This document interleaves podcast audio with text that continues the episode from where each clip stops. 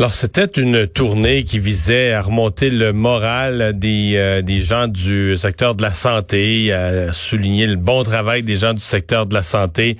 Euh, d'un bout à l'autre du Canada, ils sont passés, les Snowbirds, euh, il y a quelques jours au-dessus du Québec. Ils étaient rendus, en fait, ils arrivaient à la fin de cette aventure, là, ils arrivaient en Colombie-Britannique. Et lorsque cet accident est survenu en fin de semaine, a coûté la vie à la lieutenant-colonel, comment qu'elle s'appelle, Jane Casey.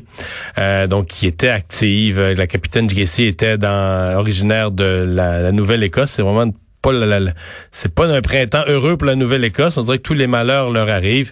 Donc, euh, cette jeune femme, il y avait deux pilotes, copilotes à bord. Le pilote a pu sauver la vie et euh, blessé, mais on craint pas pour sa vie. Et elle a malheureusement perdu la vie. On va en parler avec Denis Beaumont, euh, pilote des Forces armées à la retraite, pilote des Snowbirds euh, entre 2006 et 2008. Bonjour, Monsieur Beaumont.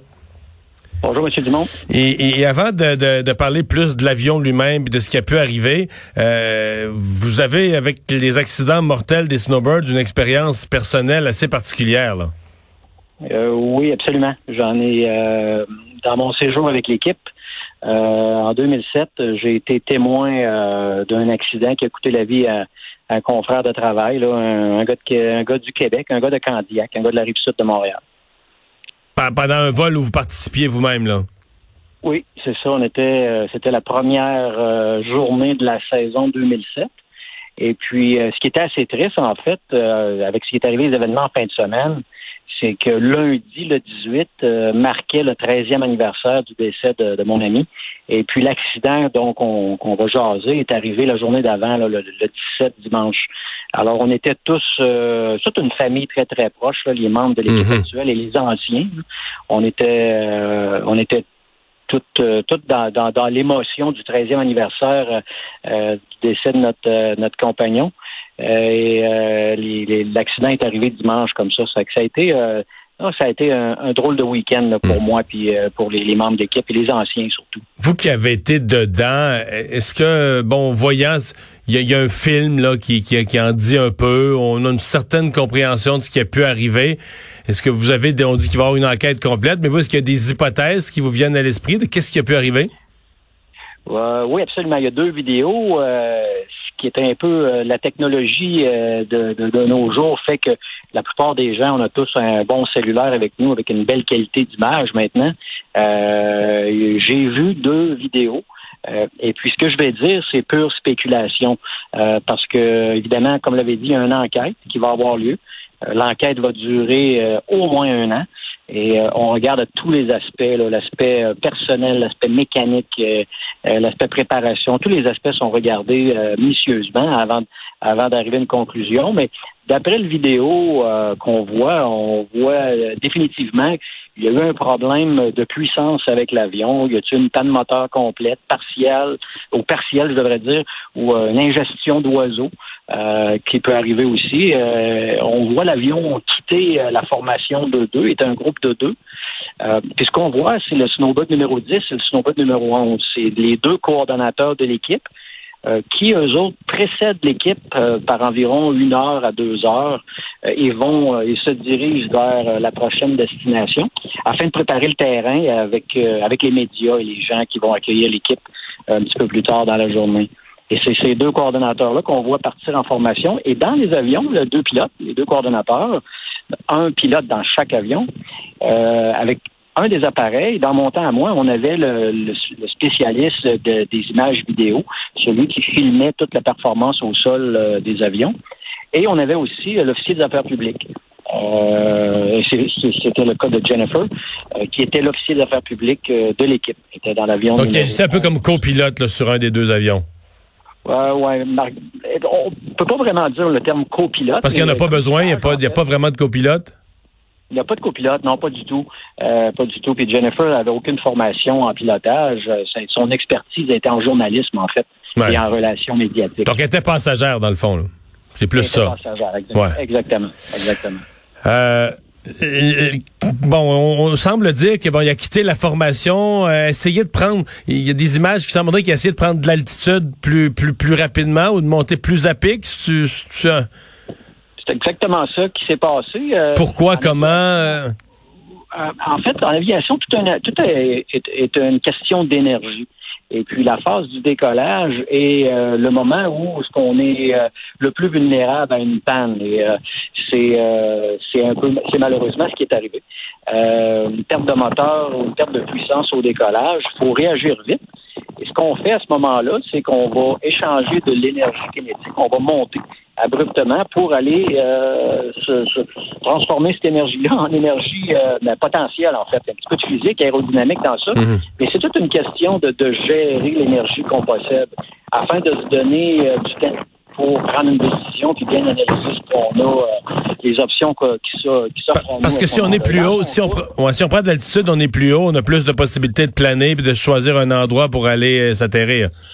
C'est ça, exactement. Mhm. Et aussi, l'autre chose que ça nous permettra, ça nous permet aussi que si on voit qu'il n'y a absolument rien à faire, euh, ben, qu'on peut s'éjecter, on peut sortir de l'avion. Ce qu'ils ont fait. Euh, c'est ce qu'ils ont fait, c'est ça. Et pour s'éjecter, ben, il faut être dans l'enveloppe, euh, on appelle ça l'enveloppe aérodynamique du siège. Les sièges euh, éjectables, euh, c'est une technologie qui date des années 40, ça a été développé, ça. on parle du siège dans le tutor, qui est un appareil qui date des années 60. Le siège a aussi l'âge de l'avion. il y a quelques petites modifications sur le siège pour, pour aider, mais c'est une technologie qui n'est pas euh, pas récente.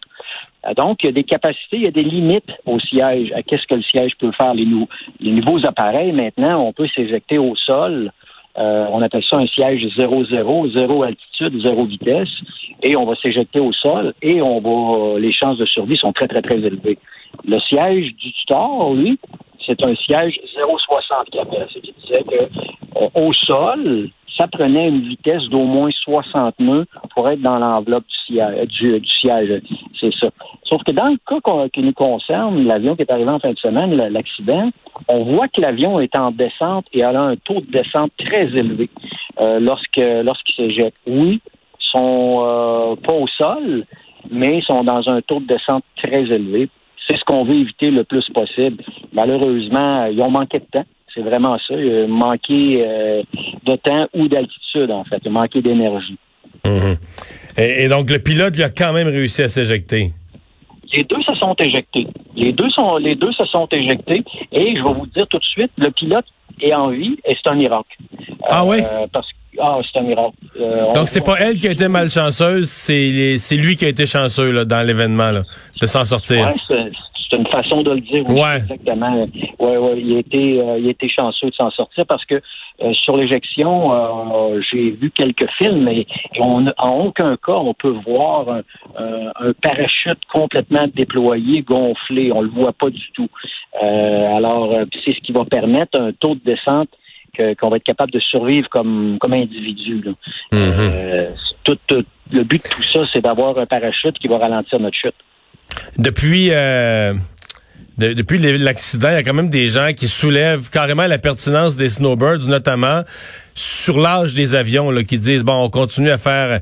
il y a comme un côté émotif, on aime les snowbirds. Là, ils étaient là pour encourager la, la, de la santé, mais c'est comme si on laissait entendre qu'on risque peut-être la vie de certains de nos militaires euh, dans des, des, vieux avions, même si on a un attachement émotif, euh, ils sont plus, euh, ils sont plus au goût du jour. Vous en pensez quoi vous? Est-ce qu'ils sont encore de bons avions? C'est un appareil euh, qui est extraordinaire quand il a été construit. C'est un avion qui a été conçu pour l'entraînement. Le, but premier de cet avion-là, c'était pour la formation euh, des pilotes. Mais ça date de l'époque des Eisenhower, là. Ah, ça date euh, le, design de l'avion. En fait, ça a été créé par Canadair à Montréal. Et puis, c'est les forces canadiennes qui avaient mandaté Canadien, Canadair de développer un avion d'entraînement plus performant que ce que les Américains avaient, un T-37, qui est très similaire, avec euh, avec des meilleures performances. Puis le Canada avait fait, euh, c'est une super machine. Le, tutor est incroyable. L'enseignement, les sièges sont côte à côte. Euh, j'ai été instructeur sur l'avion avant de faire les snowbirds. J'ai fait ça pendant quatre ans. C'est un avion extraordinaire pour instruire. C'est un avion qui est facile à piloter aussi, qui pardonne beaucoup. pour un jet, c'est quand même assez performant. On parle d'un avion qui, qui va à 800-900 km heure, mais c'est c'est un, un bon appareil. Mais ça date des années 60 et évidemment, oui, il y a beaucoup mieux maintenant et c'est tout l'équipement qui va avec, dont le siège éjectable. le siège est une composante qui pourrait être changée, qui aurait pu être changée, et à mon avis, qui aurait dû être changée mhm. plusieurs plusieurs années dans le passé. J'ai appris à piloter en 1992 sur le tutor. Et à cette époque, l'avion était, était vieux. Euh, on parlait de, de, de, programmes de modernisation, euh, de mise à jour du système avionique. Euh, et je l'ai piloté 12 ans plus tard dans les dans les snowbirds en 2006, 2007, 2008. Et c'était littéralement le même avion. C'était la même chose. Mécaniquement, sont entretenus de A à Z. Ça, on peut pas. c'est très bien entretenu. L'avion est démonté à tous les 400 heures euh, en morceaux au complet et remonté. Euh, mais c'est comme si on prenait une voiture des années 50, ça reste une voiture des années 50. Euh, on, je, fais le parallèle souvent avec euh, les voitures des années 50 et les avions de et les voitures de maintenant avec juste la, la, la, technologie fait en sorte qu'un impact avec avec un arbre, avec une voiture du temps, euh, les, les, choses, les chances de survie étaient beaucoup plus basses qu'avec une voiture qu'on a maintenant. Euh, mais ça s'applique aussi dans l'aviation. Ouais. Monsieur Beaumont, merci beaucoup d'avoir pris le temps de nous parler. Très apprécié. Au revoir, Denis Beaumont, un ancien pilote des Snowbirds. On va s'arrêter. On parle à Gilles Barry au retour.